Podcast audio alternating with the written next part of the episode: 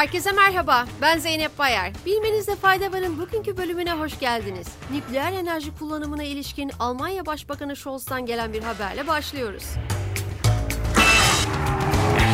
Almanya Başbakanı Olaf Scholz, ülkesinde nükleer enerjiye dönüş tartışmalarına ilişkin Almanya'da nükleer enerjinin artık kullanılmayacağını belirtti.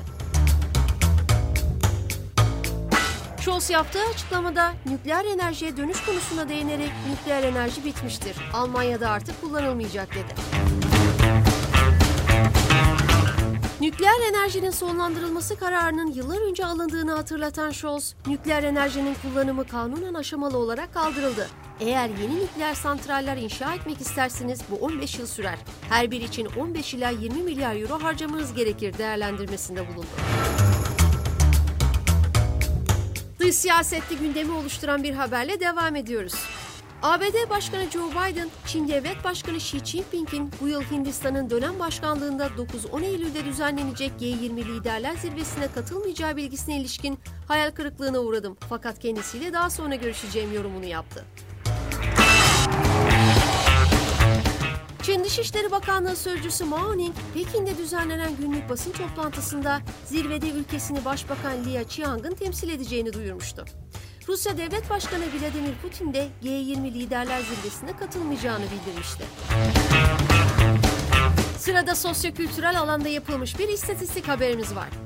Avrupa İstatistik Ofisi Eurostat, Avrupa Birliği ülkelerinde gençlerin ortalama kaç yaşında ailelerinin evlerinden ayrıldıklarına ilişkin 2022 yılı verilerini yayımladı. Verilere göre Avrupalı gençlerin ortalama 26,4 yaşında ailelerinden ayrı yaşamaya başladığı açıklandı.